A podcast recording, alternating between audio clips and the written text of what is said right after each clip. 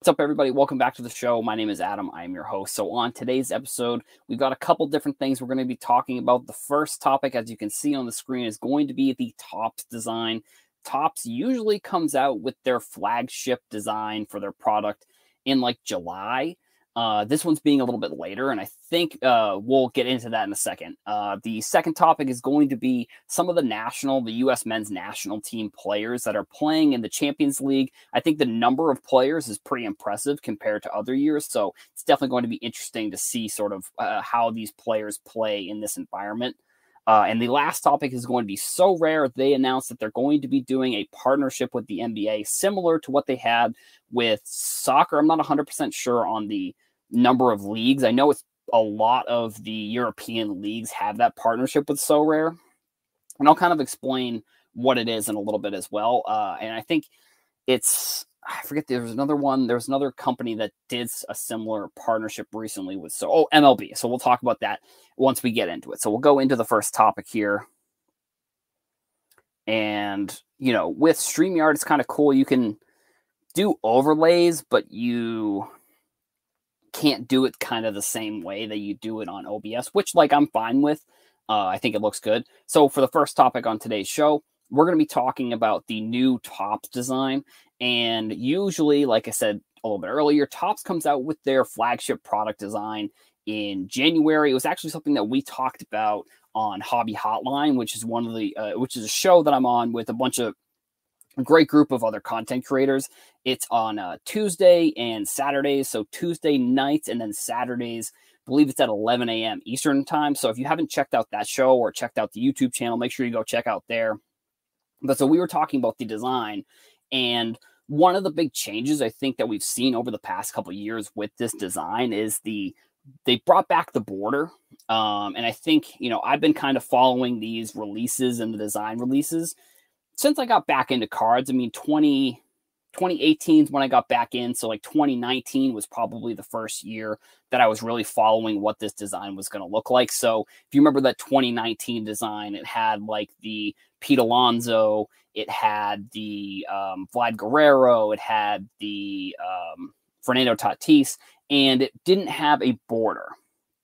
Uh, and one of the things that I think a lot of people, you know, I, I think one of the interesting things to do when you're kind of if you're creating content or anything along those lines is to look at what people are talking about in the comments if you're looking for content to make. And one of the things that I definitely noticed a lot of people were talking about was the border, which it was funny because then they brought the border back. And then people talked about how they didn't want a border. I mean, I, I don't think anyone is going to be happy, I guess, with the, or, you know, people are happy, but I think sometimes what you find is that you'll always be able to with with internet content and within within sports cards for sure. You're able to find someone who's arguing the other point. Uh, you're never going to run into a situation where 100% of everyone agrees. I've been seeing a lot of positive feedback on this design. Uh, uh, 1 million Cubs is a Twitter account that I think he's also part of uh, Hobby Hotline. And he put out a really good tweet that was like every 20 years they kind of do this design with the multiple images on the card.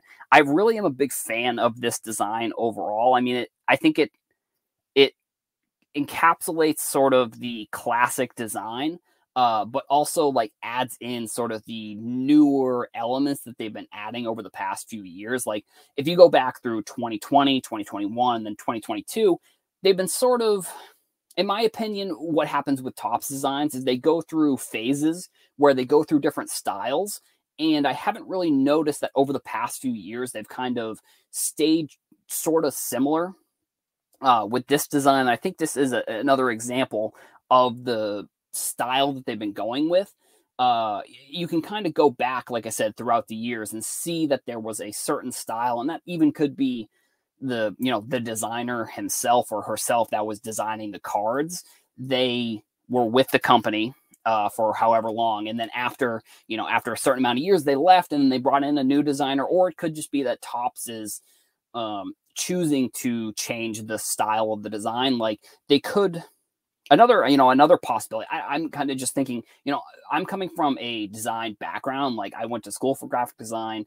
And one of the reasons I kind of got back into sports cards was honestly because I was a big fan of the design. So one of the things uh, for me, I guess, is I've been kind of interested in design itself. Like if you go to my Instagram, you'll find that the beginning of my Instagram page, Heroes for Sale, was actually just me reviewing different designs for uh reviewing different designs of baseball cards. So, like the design is something that I've definitely been kind of really focused on and interested in over the past uh since I've been in sports cards. I mean, it's eh, you know, graphic design is uh one of the things that I I, I do a lot in my spare time and it's something that uh, I have a lot of fun doing. So, like following sports and kind of combining it with design and all that kind of stuff. Sports cards is the perfect way to kind of combine all that type of stuff. You know, the marketing as well.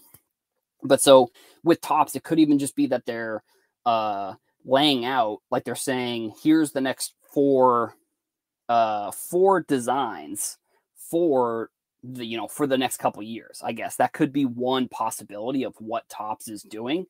Um, but we'll see. I mean, you know, I think they're releasing it a little bit late, and I think they're releasing it late to be honest, because this is potentially Fanatics' first first Topps cards, like because Fanatics bought Topps, I think at the the end of 2021, and you know, uh, uh, from my knowledge of the card creation and product creation, it takes like like eight to 12 months to really kind of release a product like going through production, going through packing all the cards, packing all the boxes, shipping them out, all that kind of stuff.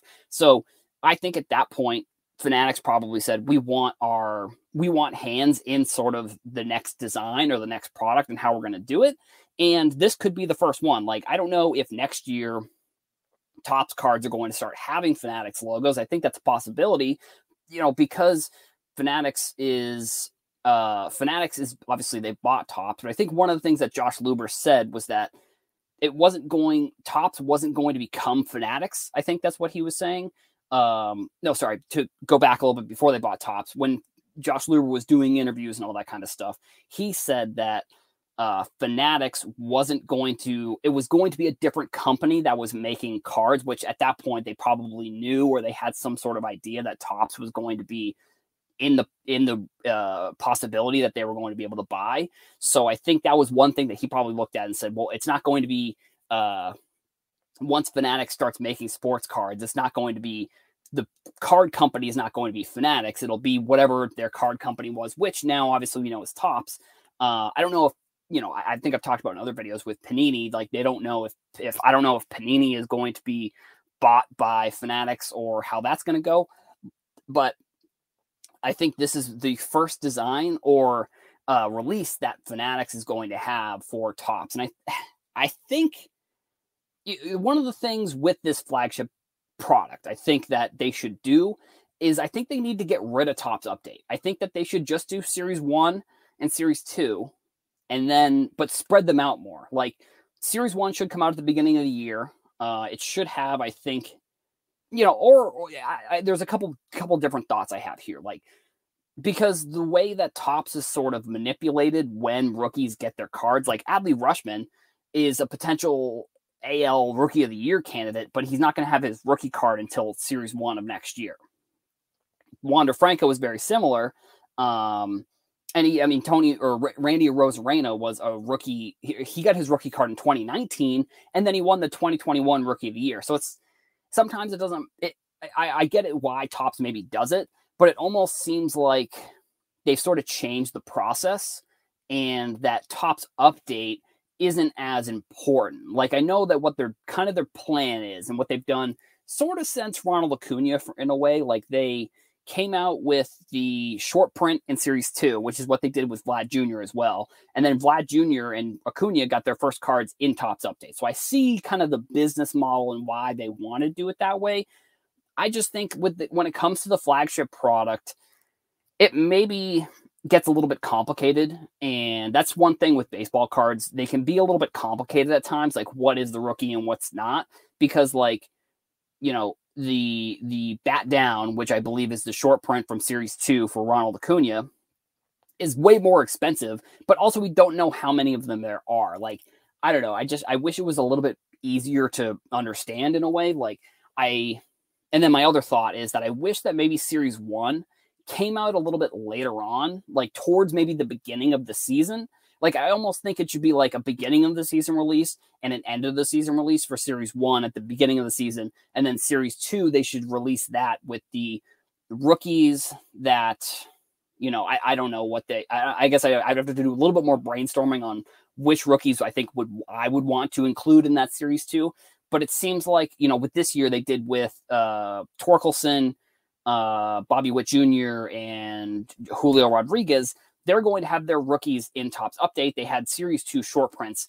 I don't necessarily love how they're doing it that way. Um, I just think it should be more straightforward and easy for people to understand. Like I think rookies should just get one rookie card for every year. I understand that Topps Update is kind of a combination of Series One and Series Two, and some of the players that got traded, all that kind of stuff.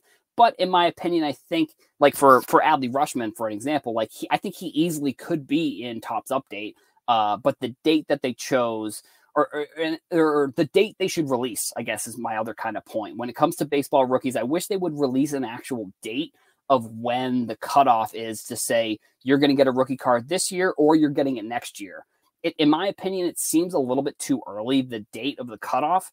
Uh, the past few seasons, it's been like May or June, which I think if you go back a little bit farther, it's been in July. I think, yes, you do need a cutoff date, but I just wish that they would say when the cutoff date was and not make it seem like they're doing it just so they can get rookies in to next year's product for Series 1. Because you know, Series One eh, for most years is going to be the best one out of the two. I think Series Two from 2019 with uh, Pete Alonso, uh, Eloy Jimenez, uh, Fernando Tatis, and then the short print for Vlad. Obviously, Series 2 is going to be better that season, but it just seems like the Series 2 isn't as good most of the years compared to Series 1 because of the way that they choose when the date is and when players are going to be put into that next product. And that's uh that's what I got for for the first topic there. Uh let's see. We got the next topic I think is super interesting as well is the U.S. men's national team players that are playing in the Champions League. So let's just count 1, 2, 3, 4, 5, 6, 7, 8, 9, 10, 11. So 11 players are playing in this season's Champions League, which I think last year may have been more. Um, I know that in the past few years, they've been breaking records on this type of stuff. And two years ago, when Chelsea won, I think that was one of the first American players to win the Champions League with uh, with Pulisic, who is on Chelsea. Um, I, you know, the men's national team, I think, is going to continue to get more and more popular within the United States and outside the United States. I mean, if you look at uh, if you look at the other teams that have some of the top players, you know, like Leeds United is a Premier League team. They have Tyler Adams and they have Brenden Aaronson. That's like a monster. That's uh, you know they have been playing really well. I, monster, I guess is it's maybe the American coming out in me and saying that you know the American players are the best. I don't know, you know, because I think they get a little bit more criticism because they're American uh, than maybe they deserve. I don't know, but Chelsea also on, on another note, they just fired their manager who did not really like Pulisic. So I think that's good for him. Um, there's also been rumors that he would he was going to be loaned, which I guess they didn't necessarily want to do that. I mean, he he's one of the better players on Chelsea, so it's like why would you want to do that? Um, I don't know, but I think one of the one of the rumored teams was Juventus with Weston McKennie, who is obviously a player, not obviously, but he's a player that I really like.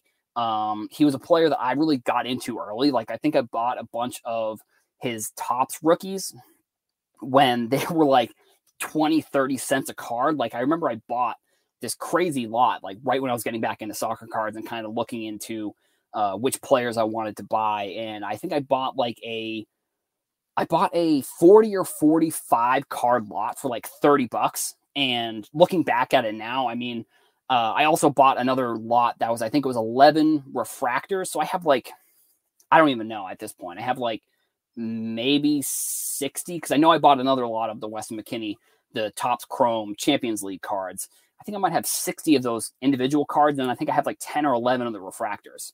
Um, so I mean, that would have been cool for you know the United States connection for if Pulisic had gone to Juventus uh, to play with Weston. I think that would have been really awesome another player who is sort of he kind of fell off a little bit to be honest, but now he's sort of making a little bit of a resurgence is um, Josh Sargent. he also plays in the Premier League. I think he plays for Norwich, and he's another player that's been having a great start to the season.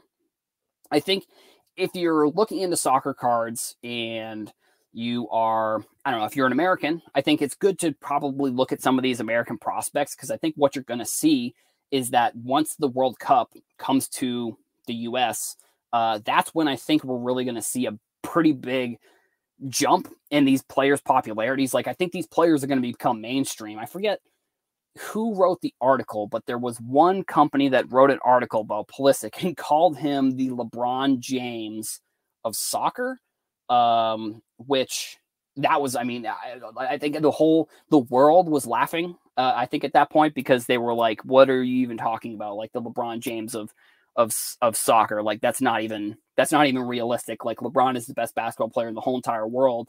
I I, I don't know. I'm not here to argue uh, the, the point they were trying to make. But either way, they wrote this article about Pulisic and saying that.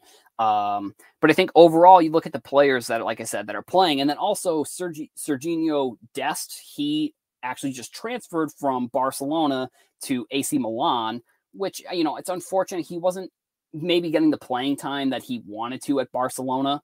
Uh, I think AC Milan. I, I don't remember if Ibrahimovic is still there. I don't think so, but that means he's probably going to be playing against like McKennie. Uh, McKennie came over to Juventus from, um, I believe it was it was a, I forget Schalke. I think was the name of the the the Bundesliga team that he that he came over. Uh, and started playing for. I think McKennie has kind of been a name. It's, soccer rumors are almost more wild than basketball rumors during sort of the off season and when uh, there aren't games going on. Uh, also, it's it's just an interesting system, and I sort of wish that the United States would figure out a way to implement um, implement the Premier League and sort of the European soccer system where there's demotions, which you know, granted teams probably don't want to do that because if they get if they get demoted or whatever, you know, they're probably going to lose a significant portion of money. But it's like I think that's almost how you create fan bases that are more rabid than um than sort of what like it like let's just say Orlando the Orlando Magic for example if if the Orlando Magic you know got demoted and they had stayed demoted which I don't know if that's a good example because maybe they don't their fans aren't super rabid, I guess. But either way, I think the point that I'm trying to make is that if you see a team that's playing in this lower division and then they make their way up, um, I think that would make the league a little bit more competitive. I guess I don't really know how you would do it with how they do it with like drafts and like with the draft. I don't know how they would do it that way. Um, but I think honestly with soccer, they may because uh, there are there's like a couple big leagues within the United States. There's like the MLS, and then there's the U.S soccer championship league. I forget the exact name of it, but it's kind of like the minor leagues of the MLS, but like uh, if you look at some of the teams, like if you if you look at their stadiums, they're like filled. So like I don't know, maybe it's a soccer thing. Maybe that's why people are so rabid about those about those sports. But I think overall, like you know, I I, I talked about soccer at nauseum. Any chance I can get to talk about soccer, it's it's always something I like talking about because it's just so intricate and interesting, and there's so many nuances that I think I wish that American sports would uh, would try and implement more of these things that soccer does. Uh, but you know that yeah, that's kind of it's wishful thinking, honestly, because like you know, there's so much money within these within these teams. It's like who's to say um, who who's who who would what owner would really get into a league if they know they could get demoted? I don't know for sure but it's like i don't know. I think i wish that they would uh, implement some of this stuff. I think it would be pretty cool to be honest. Uh, the last topic that we have on today's show is going to be the nba Sorare uh, partnership. So Sorare is a fantasy sports nft company. Uh, they were big with like soccer. So like a couple years ago probably like I think they had McKennie on Schalke in like the first release of the cards, which I I think the first release of the soccer cards was back in it must I guess it must have been 20, 2019 or 2020 um, because that's kind of when NFTs sort of started picking up a little bit. And within sports NFTs I think one thing that is going to help the industry uh, of sports NFTs is going to be trying to figure out a way to combine the NFT with some sort of utility. So in this case, it's a fantasy game along with a collectability type of thing. So like there are different rarities, and you know you have I I forget the exact numbers, but I know that each of the uh, they have like uh, I think it's like bronze, silver, red, and blue. I think are the four rarities, and they each get more rare kind of as you're going. Um, so I think this is you know with the NBA kind of coming into this, I think it's big because you saw like with Top Shot. Um, I don't necessarily think that Top Shot was done correctly. Like I think they were they were riding on the hype of sports cards and how popular like that rookie class was with uh with LaMelo and then even the year before with Zion. I think they were riding on that kind of wave. I also think the one thing that I, I, I don't know why more people didn't talk about this when when Top Shot first came out, you couldn't take your money out of the platform. So it's like, yeah, all of these random moments are going to be trading for ridiculous amounts when you can't get your money out of it. But that, that once people were able to get their money out, I think that's kind of when you saw like a huge step back for for Top Shot. I, I even, but to be honest, I even think Top Shot is still kind of it's still pretty popular. Like if you look at, um, I, I forget, I think uh, Coin Tracker, I think is what it's called. It's a website where you can track NFT projects. It's usually in the top projects, and I think it's going to be a revolutionary type of thing because they also launched the all day, which is the NFL. And what I've seen from them so far is that they're doing, they're releasing the NFTs the way that I thought the NBA should have done it was they're releasing like historic ones. So like the Odell Beckham catch, for example, was one of the NFTs that you could you could have uh, you could have purchased for the for the NFL all day. And but like I said, now getting back into Sorare, Sorare also has an MLB partnership, so you can do this sort of fantasy uh, NFT type of thing with with baseball, which I, I looked into it a little bit. I couldn't, I, haven't really played around in the platform that much, but I know that Sorare has, they're a company that's raised a bunch of funding. Um, I think Gary Vee, I'm pretty sure he's one of the investors. Uh, but you know, overall, I think the the platform has shown they sort they're, they're I think what this is my take on NFTs in general. You're it's going to be like the internet, uh, the internet boom of the early '90s when like you're going to have the Amazon, Google's, uh, Twitter's, like all these companies. They're going to come out of this.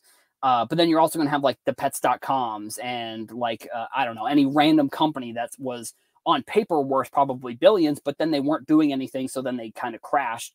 I think Sorare is a company that could, for from a sports NFT perspective, I think that they're probably going to be a company that ends up coming out of this I don't know what you could even call it, like out of out of this era, uh, and will be successful down the road. I think it was smart of them to launch soccer first because it, um, it, I think the soccer, the amount of people who are into soccer is much higher than the amount of people who are into American sports, for example. Like soccer is the biggest sport in the world, and I just, you know, I just talked about that. Uh, but I think it was smart of them to launch soccer first, and now that then they launched MLB this season in the middle of the season. If I were them, I probably would have waited until either the off season or the beginning of next season to launch because they sort of launched in the middle of the season. Uh, like with with the NBA, they just announced this partnership, so I would imagine they're going to have something up before the start of the season for the NBA. And I don't know if they're going to do it like I guess the, well because it's their cards. They're not they're not the highlights like Top Shot and All Day. Uh, so they're not going to be. Maybe they'll have historic ones, but I guess maybe not. We'll see. I mean, we'll see kind of how it goes because these NFTs you can also you can buy and sell them the same way that you buy and sell Top Shots and stuff like that. So I think you know I like Sorare and what they've do. I like the look of the cards. I'm I'm excited to see sort of what the partnership sort of entails. Like how they're going to launch these cards, if they're going to launch them, um, if they're going to, you know, I don't know, maybe Sorare. I, I, don't know if there's a licensing thing here. I would guess there might be just for the fact that like uh, there there are tons of different digital licenses. I would imagine the video license for the NBA probably won't be something that they'll be launching with. But if they do, I think that it'll be um, actually probably not because it's it's more of a fantasy game. But but either way, I, I like I said, I still think uh, adding the NBA to Sorare's arsenal is going to be important. And I don't know, I, I you know for fanatics in general, like I know that they keep you know buying companies and they keep buying licenses but if they keep doing well it could be something where because Topps did nfts as well so it could be something where fanatics buys Sorare and then they're the ones that are running the nft business for Topps slash fanatics because Topps did release nfts uh, but they've released them on like four different platforms and it really kind of i think that they they try to jump into it. It's the same thing sort of with other NFT companies. Like they didn't really know what they were doing.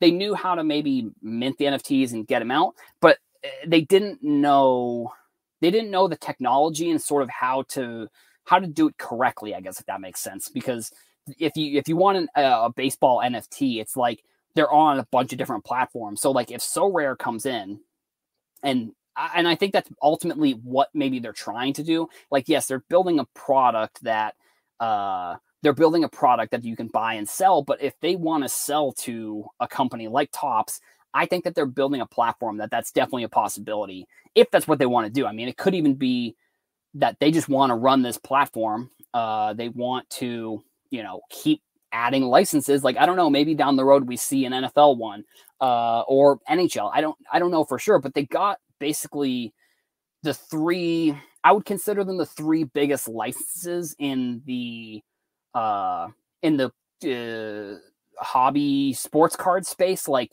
if they can get the NFL, that would be great. But I think that uh, across the board, you see much more diversity when it comes to kind of who people are buying within baseball and basketball, football. There isn't really as much, so um, I think it might be tough. But you know, it could be a thing where it's like even you know maybe it's like ESPN buys them and then they integrate ESPN into fantasy, and I, I think that's one of the things, in my opinion, that really I think that's one thing that can set apart uh, a company that's sort of growing is figuring out how to combine a bunch of different industries.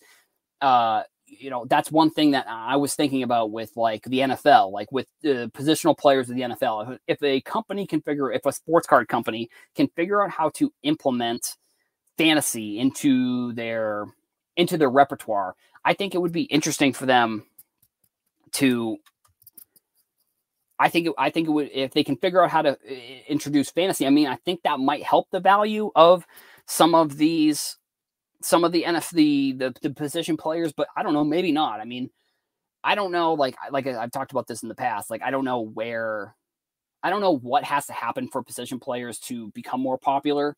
Um, I thought maybe Star Stock would be one way that that would help. Uh, I guess maybe not. I, I think maybe check out my cards might be one way. Uh, but the the digital trading, uh, I think, is just it, it's it's something that a lot of collectors don't really like, but it's something that I think a lot of people who maybe aren't into sports cards do like, if that makes sense. Like MLB The Show, for example, and I'll kind of give you a little bit about my, a little bit about my background. So MLB The Show is how I got into sports cards because I was trading the cards and on the coins and building up my coins for my team uh, but it was all seamless. It was all digital. There was no, um, you know, you understood the fees. You understood there was no shipping or anything. You could just you could buy something and then immediately list it.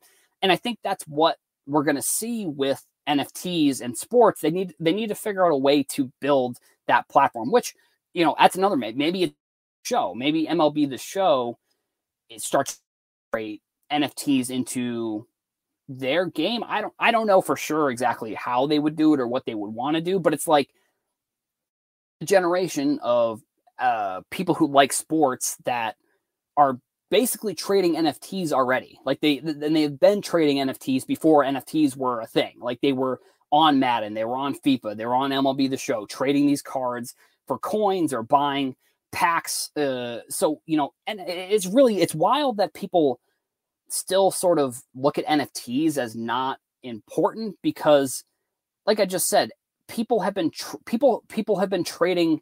People have been doing. Uh, how am I trying to word it? People have been trading NFTs before they were NFTs, if that makes sense. Like every anything, any skin you buy in a game, that's just an NFT that you can't trade. But if you were able to trade that, that would be something that would be interesting. Uh, or you know, if you're Fortnite or Call of Duty or Apex Legends, whatever. But like Madden, FIFA, you're trading cards for coins and it's like it, like i said in my head when i was doing that i was like there's got to be a way to do this in real life which you know check out my cards is an example of a is a, an example of a product and a company that i think should be much larger uh just based on the fact that they have everything they have such a large platform and everything is digital and you know all the fees are kind of all worked into there and you, they're pretty clear about all that kind of stuff i don't know i just think it's check out my cards is a platform that should be maybe a little bit bigger um, overall, just based on the fact that they are. I mean, if you really want to, if you really want to get crazy, check out my cards. If they didn't allow you, which obviously they you want, they want you to take your cards sometimes, but like they're just it's just in that it's just check out my cards is NFTs. Like that's one way to think about it. They're just NFTs that you can, you know, get shipped to you, physical a physical uh product that you can trade digitally. That's kind of I think the I don't know if anyone's coined that phrase, but that's something that uh, I've been thinking about, like figuring out a way to trade physical assets digitally.